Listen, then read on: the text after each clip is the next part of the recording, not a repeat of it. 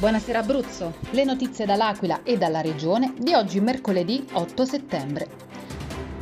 Dopo il tragico incidente che è costato la vita al giovane Mauro Mannucci, pochi giorni fa, arriva una soluzione provvisoria al Cermone, una rotatoria.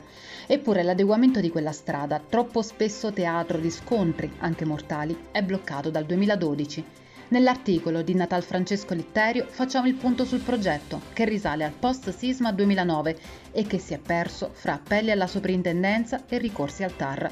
Nel fine settimana la quinta edizione della Gran Fondo Città dell'Aquila, dedicata proprio al giovane ciclista morto al Cermone. Covid riapre il reparto G8 al San Salvatore dell'Aquila. Già ricoverata una paziente di 70 anni, non vaccinata.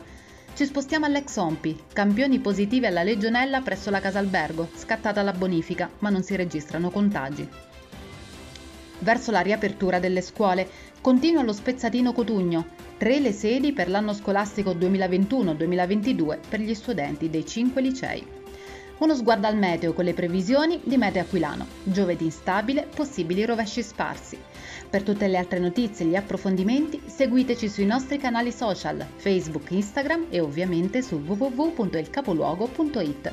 Buona serata da Eleonora Falci e dalla redazione del Capoluogo.